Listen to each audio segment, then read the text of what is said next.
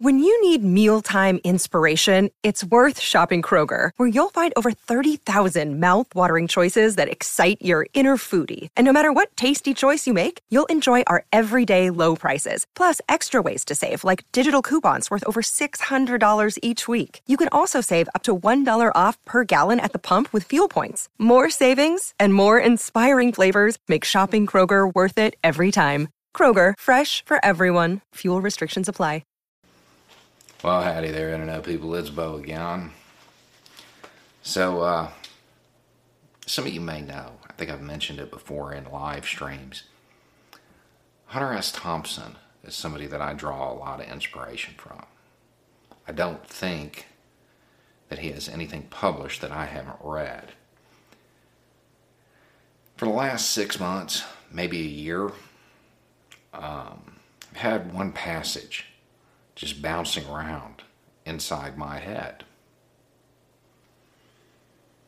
It seems like a lifetime, or at least a main era, the kind of peak that never comes again.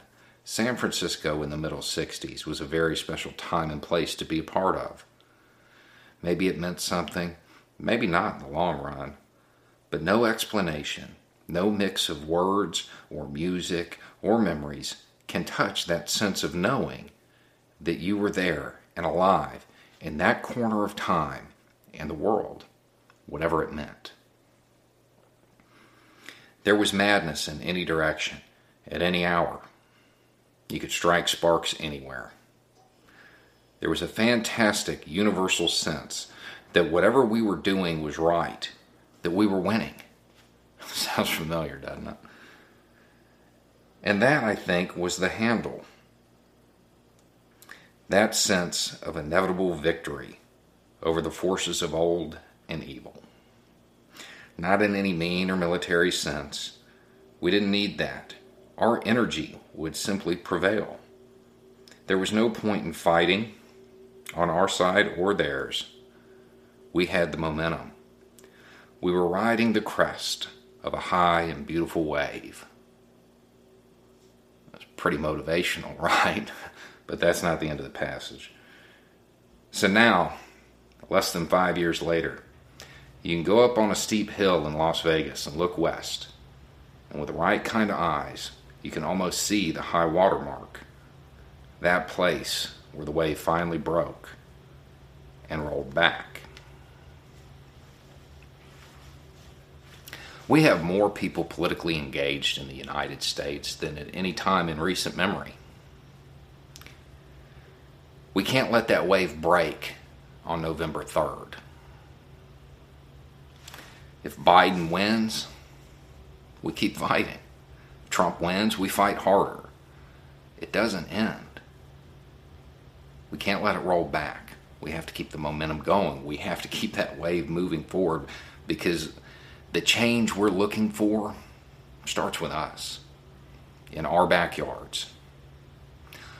Us coming up with the systems and structures to take care of each other. That deep systemic change we want, it starts with us.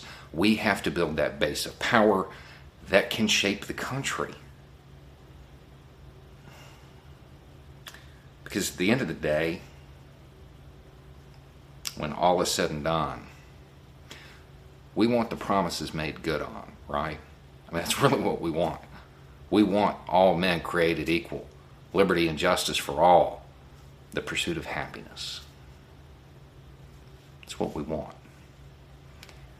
That's really what sums up that deep systemic change. That's the goal, to give everybody that.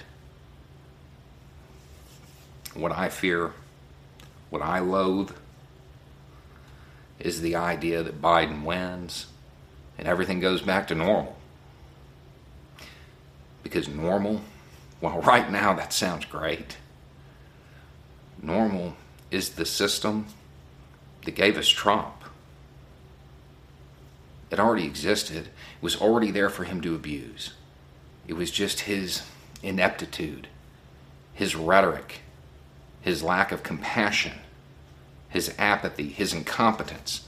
It just showed us a line on it. That's all that happened. Yeah, He is the forces of old and evil. Absolutely. But he didn't create that system. It was already there. And a Biden win doesn't change that. It still exists. It's there for the next Trump. The only way it changes is if we don't let that wave break. If we keep that momentum going. A Biden win cannot be the high watermark of this. We can't throw away this shot. Anyway, it's just a thought. Y'all have a good day.